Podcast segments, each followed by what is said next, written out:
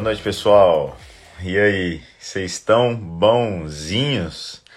Hoje temos live, né? Mais uma das séries das lives, das lives com os meus pimpolhos.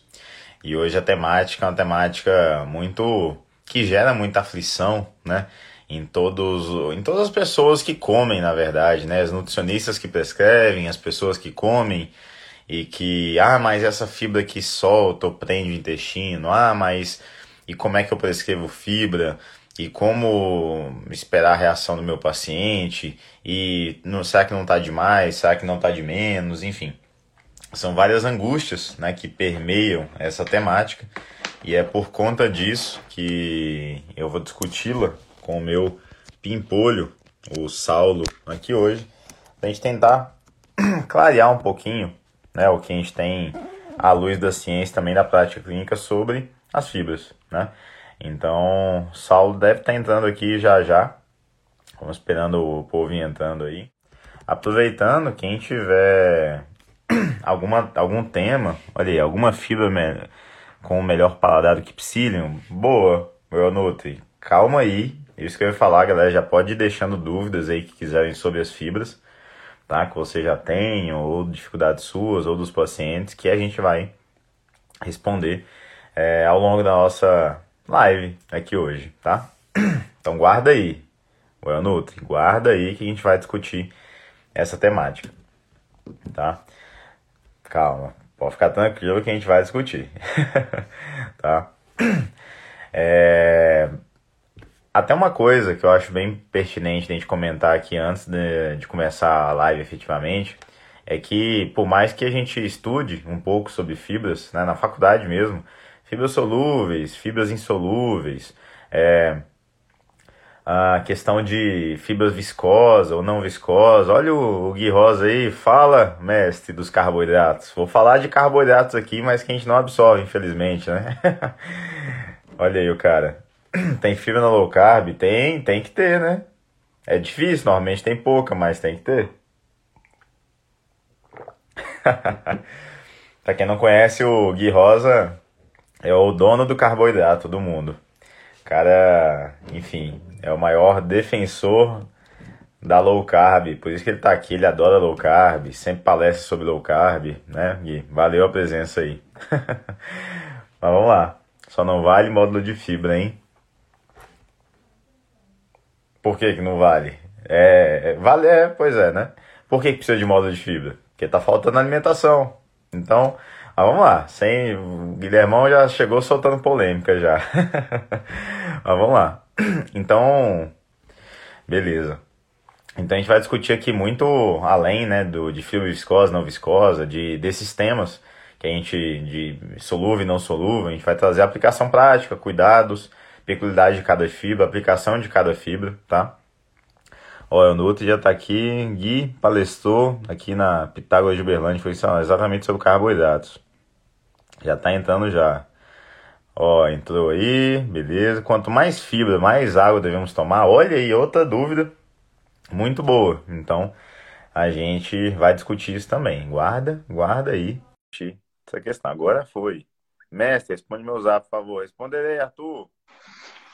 Opa, fala, Jeff. E aí, Saulão, você tá bom? Tá dando pra... Eu tô, tá dando pra me escutar de boas? Tá, tá meio assim o, o fone, mas tá bom. Dá pra escutar. Mas eu troquei pra esse fone aqui que o outro tava com problema. Vou ter que ver isso aí depois. Não, beleza, dá pra escutar. Dá pra escutar. Tranquilo, então. Show, show. Saulão, vamos lá então. Primeiro de tudo, né? É, é, a primeira vez que você aparece aqui no meu perfil, né? A gente já fez live, mas foi lá no perfil do Consciência. É, por favor, vou fazer um, uma breve, um breve asterisco antes de você se apresentar para o pessoal aqui, da gente tocar a nossa live. é o seguinte, Paulo, na, na entrevista do Consciência, Paulo ele soltou uma resposta bem peculiar quando a gente perguntou sobre ídolos, né? Ah, quem quer ser o ídolo, quem que te motiva e tudo mais. Aí ele me solta um Siddhartha Gautama. Eu, caramba, o cara mandou Buda como um ídolo, né? E foi interessante, Saulão, foi interessante. Foi no mínimo peculiar. Tá? tem que ser, tem que ser. Tem que ser, né? Tem que ser.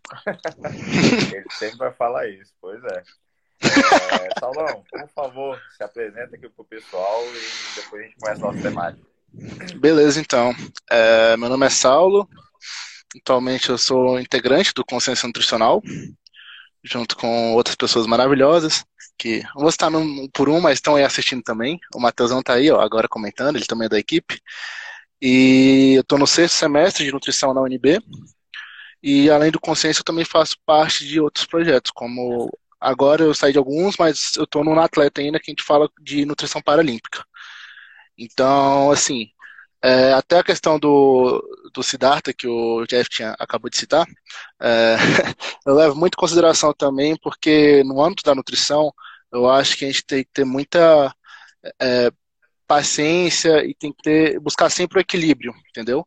Então, por isso que eu também sou muito adepto à nutrição comportamental. Quando eu entrei na faculdade, eu pensei, putz, vai ser esportiva e tal, que geralmente, é, querendo ou não, a maioria do, dos homens entram com esportiva na mente. Eu sempre entro com esportiva na mente.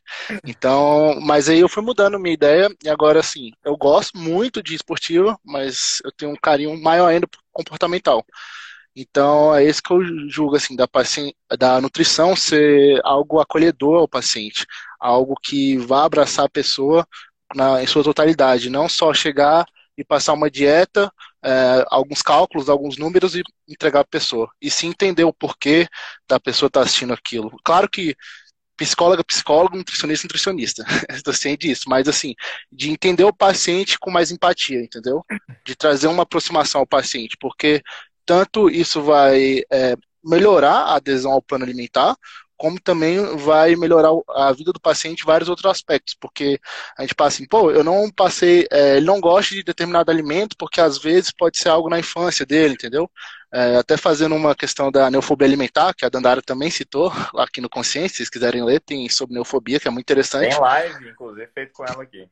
Exatamente, então se vocês quiserem dar uma olhada, e é isso. Show de bola, show de bola, olha aí. Então, ó, fiz a piada, ele já soltou a explicação. Muito bom. Então. E, e eu também entrei, né? Como você pensar na esportiva, mas a gente descobre outros mundos, né? E vê como a nutrição é mais ampla do que e a gente tem que ser, tem que convir também, que a gente normalmente entra com a esportiva, eu pelo menos entrei com a esportiva estética, na verdade. Hipertrofia, emagrecimento, né?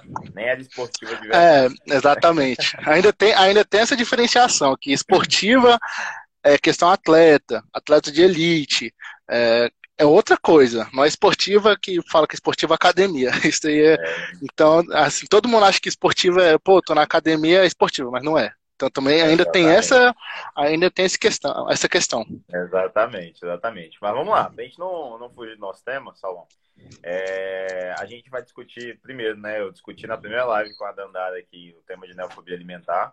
Depois a gente veio com o Matheus, né? E discutiu temáticas aí dentro da nutrição é, no âmbito de manipulados, de fitoterápicos, enfim, né? E especialmente no sono, né? Que foi o nosso foco, toda a nutrição focada em sono. E hoje a gente vai discutir aqui sobre fibras, né? Foi até um tema que o Saulo apresentou também recente para a gente lá no, no, no Consciência.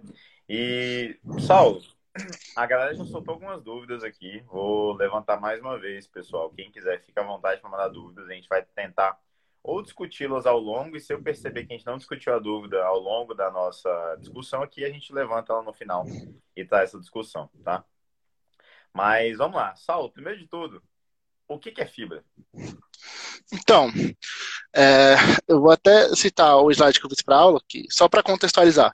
É, nós no Consciências, é, nós criamos o, toda segunda, sem ser no dia de casos clínicos, que também é outro projeto Consciência, nós temos o Estudão. Então a gente pegou o tema como. Eu fiquei com fibras, mas a Dandara ficou com carboidrato, a Tiana falou de proteína e etc. Então, assim, a gente pega temas de bioquímica, de livro assim, fisiologia, é, o próprio Shields, que fala um pouco sobre bioquímica e outras coisas de nutrição, e nós discutimos sobre eles. Então, assim, é, basicamente, o que, que seria fibra, né? Então, tem a definição de fibra, é, preconizada pela OMS e também pelo Códex Alimentar, é que fibra é todo carboidrato que não é digerido e nem é absorvido no intestino delgado. E é, também tem relação do grau de polimerização de 10 ou mais monômeros. Então, basicamente, é o carboidrato que ele não é digerido e nem é absorvido no nosso intestino. E a gente vai ver posteriormente que, por conta dessa não, dessa não absorção, é, ela vai levar a outros fatores que corroboram positivamente o nosso corpo. Exatamente, exatamente.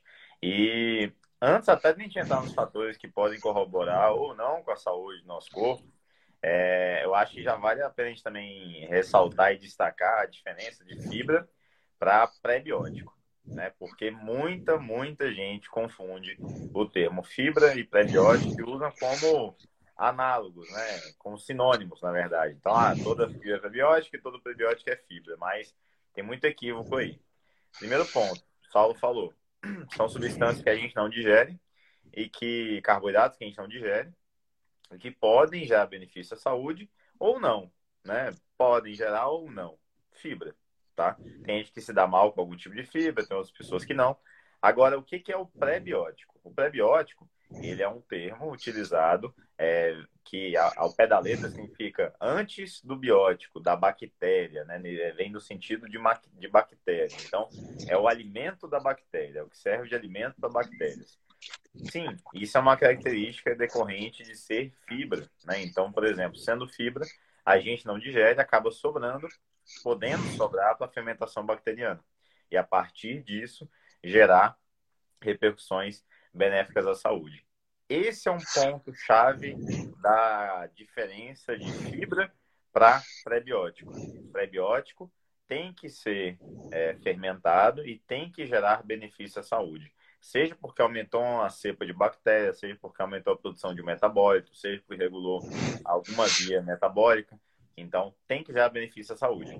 Fibra, não. Eu posso comer uma fibra que pode ser ruim para mim. Agora, para eu falar que é pré-biótico, eu tenho que afirmar, eu tenho que ter benefício à saúde. Então, um negócio que eu acho bem importante, Saulo, a gente ter em mente, é o seguinte: fibra é uma característica, é um nome pro alimento, para aquela substância, aquele carboidrato não digerido.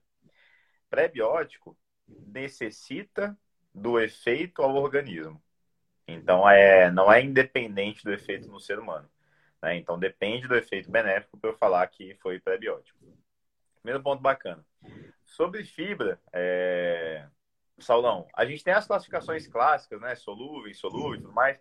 Fala um pouquinho delas aí, coisa de três, quatro minutinhos, depois a gente, a gente passa, até porque a gente sabe que, já deixando, adiantando o assunto, não é a coisa mais importante da vida, né? Por mais que a gente se apegue muito a ela. Exatamente. É, até, sei se foi com você assim também, Jefferson, mas lá na faculdade, é, quando você fala com outras pessoas, geralmente a divisão de fibra é solúvel e insolúvel, ponto. Só existe esse tipo de fibra, solúvel e insolúvel. Não existe outras coisas. Então, assim, é, é importante saber que além dessa solubilidade de fibras, que também está atrelado com a questão do próprio pH, que, se eu não me engano, o Códex, o Códex Alimentar ele falou assim para deixar um pouco de lado essa classificação dicotômica, porque o próprio pH varia no nosso trato gastrointestinal. Então, o pH do cólon não é o mesmo pH do estômago. E, e isso afeta. na solubilidade, né? Exatamente, isso afeta a solubilidade de uma fibra. Então, não é muito preto no branco. Então, tem outras características na fibra que também são importantes. Então, é, as três principais são a solubilidade, a viscosidade e a fermentabilidade que são esses três fatores principais. Então, a solubilidade é dividida em solúvel e insolúvel, como a gente já tinha dito, que a solúvel é aquela que é capaz de puxar água, de é, trazer moléculas de água e vai deixar o, a fibra hidratada. E a insolúvel, ela não, como o nome já diz, ela não vai puxar as moléculas de água e elas vão ficar assim, elas vão ajudar no aumento do bolo fecal, basicamente, também. Porque como não tem esse aumento do coisa de água, vai ficar basicamente no intestino vai aumentar a quantidade do bolo alimentar. Então, em relação à solubilidade, foi isso. É, em relação à viscosidade, o que, que seria essa viscosidade? É, a viscosidade é basicamente o quanto que a fibra consegue resistir ao fluxo. Então, quanto mais viscoso, mais ela resiste ao fluxo do trânsito gastrointestinal e menos viscoso ela vai mais rápido. E o que, que essa viscosidade é, altera em si? Principalmente a questão da saciedade, porque se você tem um alimento em que a fibra fica mais tempo no seu, no seu trato gastrointestinal, você se sente mais saciado. Então, se quiser até comentar essa questão de saciedade e saciação depois, eu acho que também seria interessante. É, mais saciado também diminui essa questão da glicemia, porque a metabolização do alimento é mais lenta, e também isso está é, tá atrelado com essa questão da, dos lipídios também, que tem a diminuição dessa lipidemia. Uhum. E por último, a fermentabilidade. Né? O que, que seria essa fermentabilidade? É, fermentabilidade é a capacidade que uma fibra tem de se fermentar por bactérias. E o que, que gera essa fermentação de bactérias? Principalmente os ácidos graxos de cadeia curta, como o acetato, o butirato e o propionato. É, e por que, que eles são importantes? Eles fazem outros mecanismos no nosso corpo. Então, por exemplo, a produção de GLP-1, que não sei se vocês já viram, os análogos de GLP-1 que usam o tratamento para pessoas com obesidade, como, por exemplo, saxenda, liraglutida, é, semaglutida, né? É, o Ozempic, que é a semaglutida.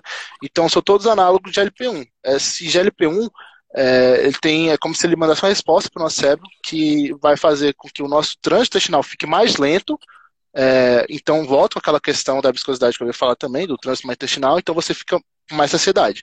Com mais saciedade por mais tempo, você fica com menos fome, entendeu? Então você come mesmo. Então, come menos. Então, esse é um dos mecanismos que esse remédio ajuda. Basicamente, então são esses três tipos de características que uma fibra possui. Muito bom, muito bom. E passando nisso, Saul, você já trouxe, digamos assim, os principais benefícios, né? Já citou vários aí, mas que a gente pode é, organizá-los, né? Os principais benefícios que as fibras podem trazer para a alimentação de um ser humano, né? Para a vida de um ser humano. É, primeiro, a questão de retardar esvaziamento gástrico e também o, o trânsito intestinal. E isso aí aumentando tanto saciação, mas principalmente saciedade, né? Esse é o principal ponto. É... Segundo, retardando a absorção de glicose diminuindo a absorção de é, alguns tipos de gordura e principalmente a reabsorção de colesterol e tudo mais, né? Segundo ponto, a questão de, da fermentação de gerar ácidos graxos de cadeia curta, né? O que alguns são utilizados como fonte energética para o intestino, então vão favorecer a saúde intestinal. Outros vão gerar resposta imunológica, então vão ter efeito anti-inflamatório, de modulação da imunidade, de diminuir, por exemplo, a alergia alimentar, por aumentar, aumentar a célula Treg. Então, assim, modulação imunológica feita por fibra a partir da fermentação, né? Então, olha só. E outra, a questão do pH mais ácido, que é causado, é proporcionado por conta dessa fermentação, gera ácido graxo de cadeia curta. Ácido graxo é ácido, né? Gera um pH mais ácido e também favorece, pode corroborar com a absorção de alguns minerais, né? Então, também cria-se um ambiente mais favorável para a absorção de, de minerais. Ou seja, saciação e saciedade, especialmente saciedade, é, regularização do trânsito intestinal, volume fecal e tudo mais, efeito anti-inflamatório e imunomodulador, né? E melhora da saúde intestinal como um todo, inclusive da absorção de alguns nutrientes, né? São alguns pontos importantes. Ah, as pessoas, quando eu acabei de falar, poxa, pode melhorar a absorção de micronutrientes, especialmente de mineral, é. Ah, mas já ouvi falar que se eu botar fibra junto com ferro, vai lá e vai diminuir. Ah, talvez o impacto clínico é, seja muito mais benéfico do que maléfico em relação a isso, né? Então, muita calma, muita hora nessa calma, né? É, então, esses são os principais benefícios né, que talvez a gente possa pensar em termos de fibras. Mas, Saulo, a vida, nessa vida, eu brinco que não são tudo flores, né? É, não é tudo que é lindo, maravilhoso. As pessoas podem ter sintomas, sinais e sintomas de distúrbios causados também por fibra? Pode, até a questão de. É, um exemplo que eu poderia citar é a questão de constipação. Que você não pode, assim, ah, o paciente está constipado, eu vou dar qualquer tipo de fibra para o paciente. Então, não é muito, por exemplo, o paciente está com diarreia, eu vou dar qualquer tipo de fibra. Então, se o paciente está com diarreia, eu dou uma fibra solúvel, que está puxando mais água, entendeu? É, você tem que saber qual tipo de fibra que você vai utilizar em determinado paciente. Então, é que nem o, o Jefferson acabou de citar, que depende muito de prós e contras. Assim, é mais benéfico eu usar a fibra do que maléfico em tal paciente? Então, tem sempre, o nutricionista sempre tem que julgar isso e avaliar o paciente assim individualmente. Cada caso é um caso. Nunca tem é, ah, fibra insolúvel é para isso, fibra solúvel é para isso, porque você tem que analisar outras coisas do paciente, tem que analisar, pô, ele está com deficiência de ferro, ele tá com, ele tem síndrome do intestino irritável, entendeu? Então são outras considerações. Justo, justo. É, e tem outras questões, né? Por exemplo, os principais problemas que a gente pode ver na prática clínica com em relação às fibras, constipação, diarreia, gases. Então, a maior formação de flatos e, consequentemente, distensão abdominal.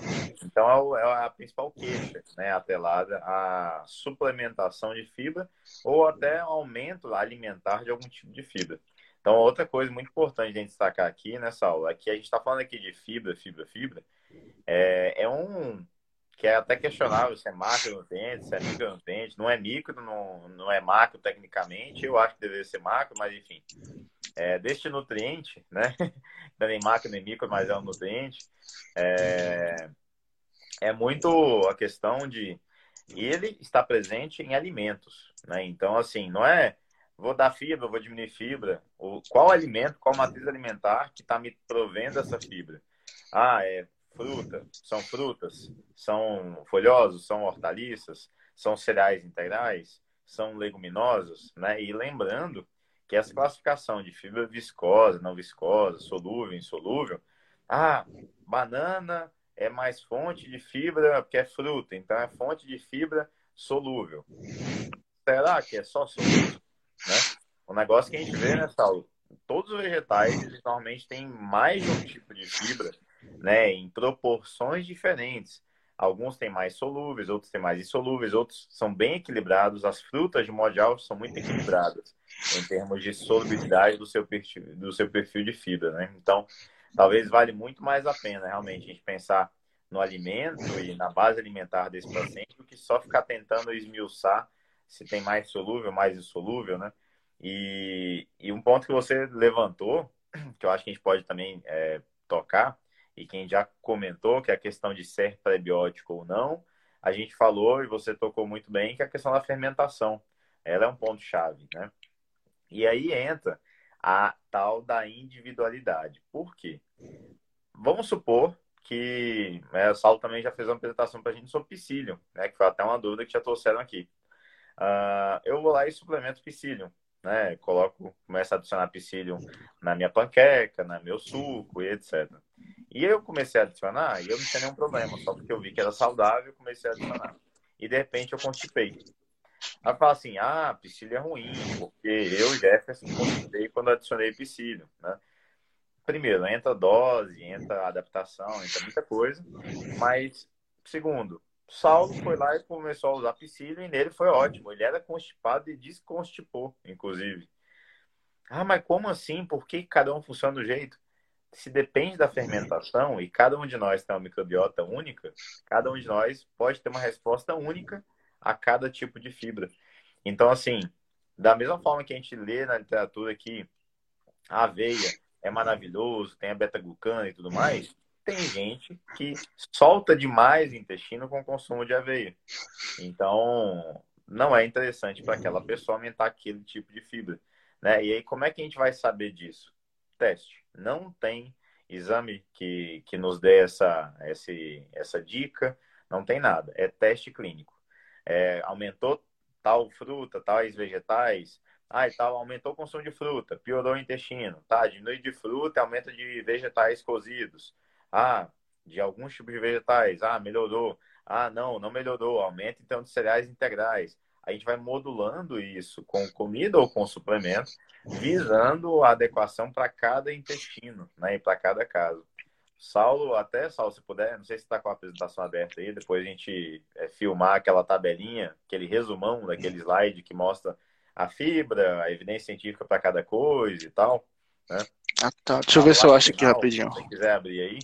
É, existem sim recomendações né, baseadas em estudos científicos e tudo mais. Só que a gente não pode ficar, como tudo que a gente sempre fala, de trazer ciência para a prática, ficar preso a elas.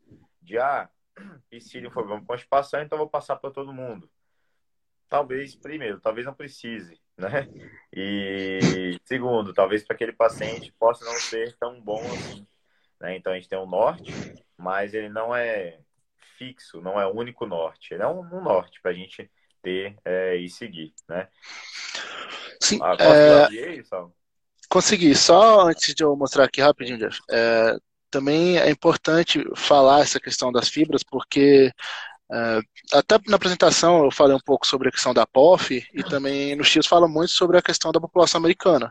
Então, se eu não me engano, eu acho que ela consome 15 gramas de fibra por dia, algo assim. Então é, é baixo. E a indústria, ela tenta suprir essa necessidade adicionando módulos de fibra. Mas assim, a, a gente, eu falo a gente nutricionista porque tem mais conhecimento, mas tem que saber discernir que uma coisa é fibra suplementada, outra coisa é alimento com fibra. Uhum. Então, até o Jeff tinha citado que em um alimento você pode ter fibra solúvel, insolúvel, que é muito provável.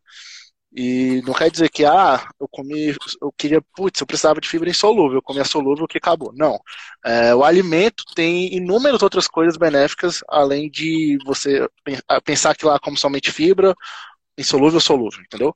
Porque tem questão de fitoquímico, tem a própria questão, sei lá, se você pegar uma fruta, a pessoa não está bebendo tanta água, hidratação, é, licopeno, etc. Então, assim, tem é, você meio que singularizar o alimento, sendo que ele tem muito mais coisa, entendeu? Você só pensar, você vê assim, sendo que tem como você vê assim a questão da alimentação. Exato, muito bem colocado e só um, já aproveitando um gancho que você levantou para responder uma dúvida que trouxeram aqui, quando eu aumento fibra e tudo mais, eu tenho que beber mais água, né? É, isso é uma dúvida muito recorrente e que eu vou trazer um ponto de vista aqui para vocês crítico meu, né? Se você parar pensar que essa fibra está vindo de alimentos secos? Como assim, Jefferson? Farelo de aveia, é, psyllium, ou um módulo, um suplemento, uma coisa do tipo, pensa o seguinte: tá vindo fibra sem água. Aí sim, para mim faz muito sentido, sim, tanto beber com água ou aumentar a ingestão hídrica para acompanhar aquela ingestão de fibra. Agora, se essa fibra, esse aumento da ingestão de fibra vem de alimentos, de frutas e vegetais, a gente tem que lembrar que frutas e vegetais naturalmente já são ricos em água também. Então eu, se eu, a pessoa está aumentando o consumo de fibra vindo de frutas e vegetais, eu já não vejo tanta necessidade assim de aumentar a ingestão hídrica porque eu estou comendo mais fruta, isso tem mais fibra, porque já vai vir naturalmente, né? Para cada, sei lá, fazendo uma estimativa aqui, depois a gente pode até pesquisar isso certinho, Salvo mas eu chutaria que para cada uns 2 ou 3 gramas de fibra que venha de frutas, uma média deve vir uns 100 ml de água, tranquilo. Chutaria tranquilo, sim. Eu acho que é algo factível, né? Então, uhum. é... enfim, é algo que a gente pode pensar sobre, né? Quer compartilhar, sim, sim. Paulo? Quer é, filmar aí? Quer que mostre aqui a imagem? Eu abri aqui. Pode, Mostro. pode mostrar aí. Pode virar a câmera e mostrar aí. Beleza. É, a gente vai colocar uma rasta para cima aqui no final desse artigo. E ele tem essa tabela, com certeza não dá dando para vocês lerem, mas pega a primeira coluna da esquerda, por favor, Sal. Aqui? Isso. Primeiro, a coluna da esquerda, ela traz a desordem, tá? Então, intestino irritável constipado, intestino irritável diarreico, desce mais um pouquinho. Doença falta intestinal, diverticulite, constipação funcional, depois, ele traz é, as intervenções na coluna do meio, né? Então, fibra solúvel, fibra insolúvel, que, que já foram de é, testados e atestados, digamos assim. E depois, na direita, ele traz os, as recomendações, né? E baseado em quê?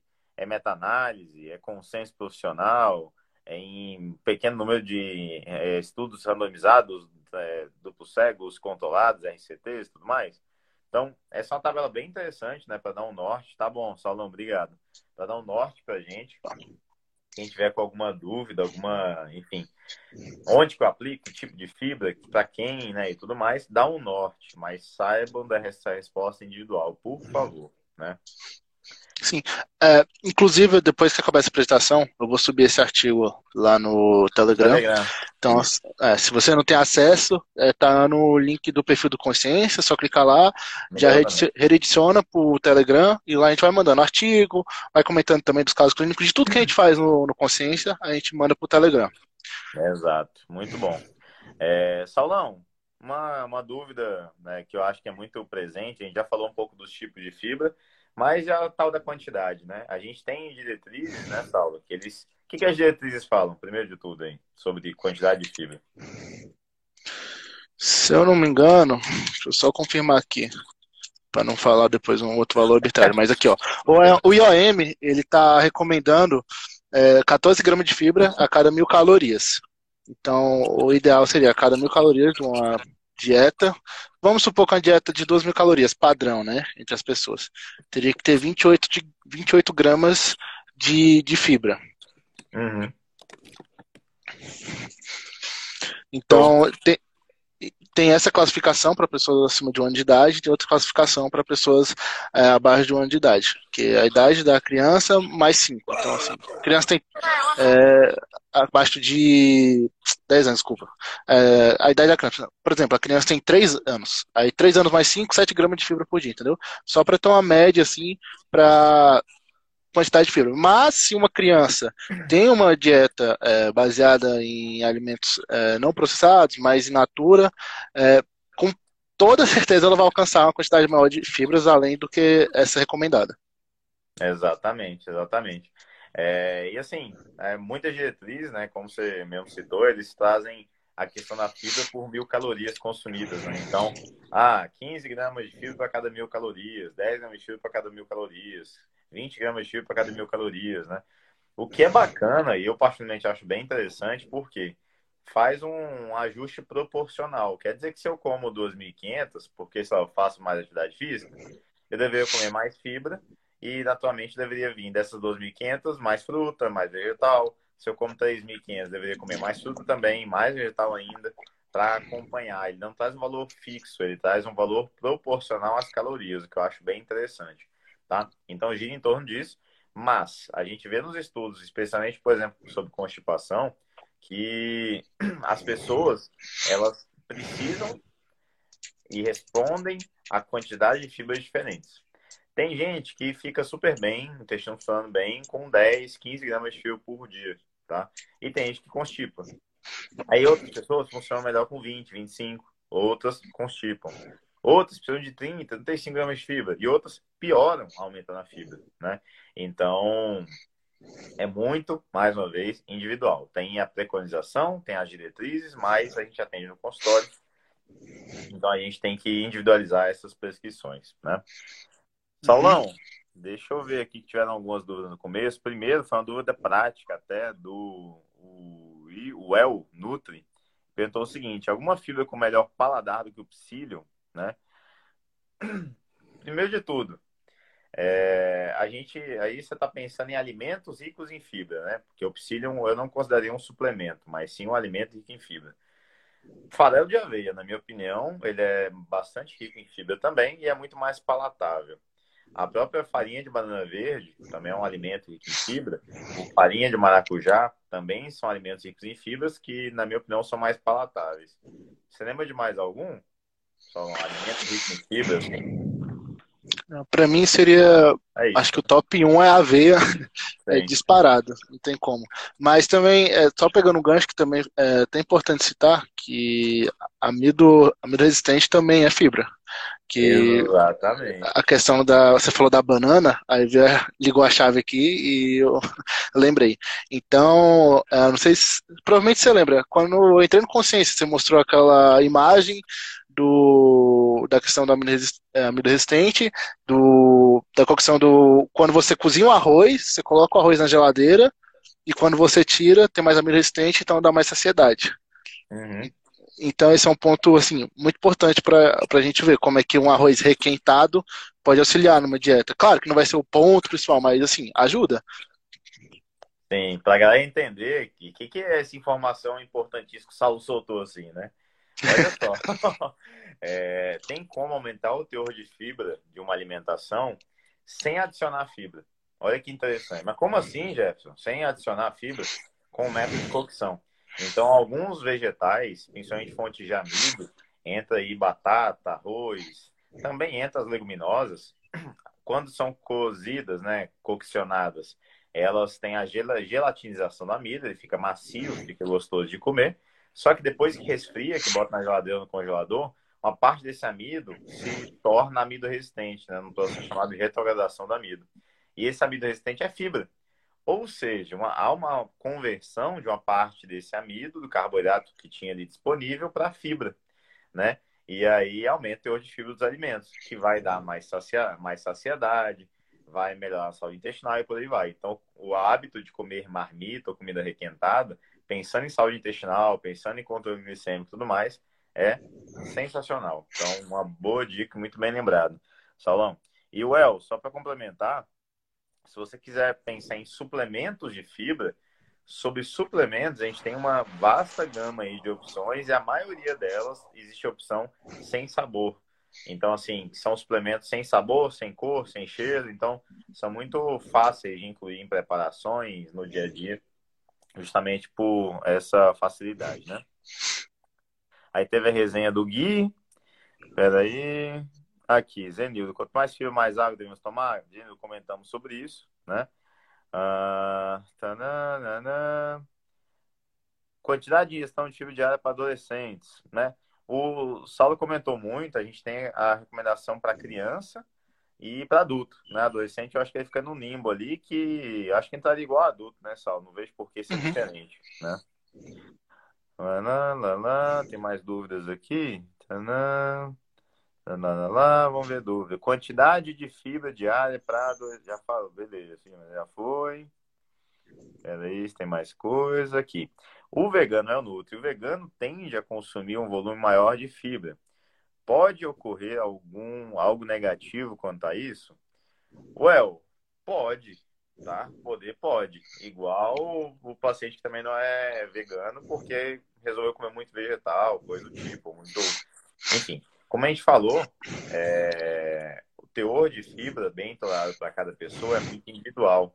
O que eu observo na prática clínica é que até 50 gramas de fibra as pessoas, de um modo geral, toleram bem.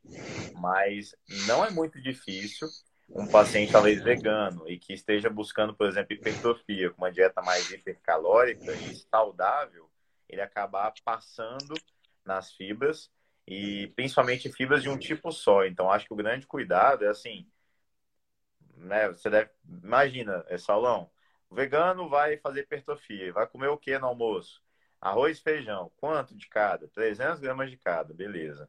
Quanto de fibra tem 300 gramas de feijão? Fibra pra caramba, né? E de, e de um tipo que é só do feijão, digamos assim, só daquele perfil, né?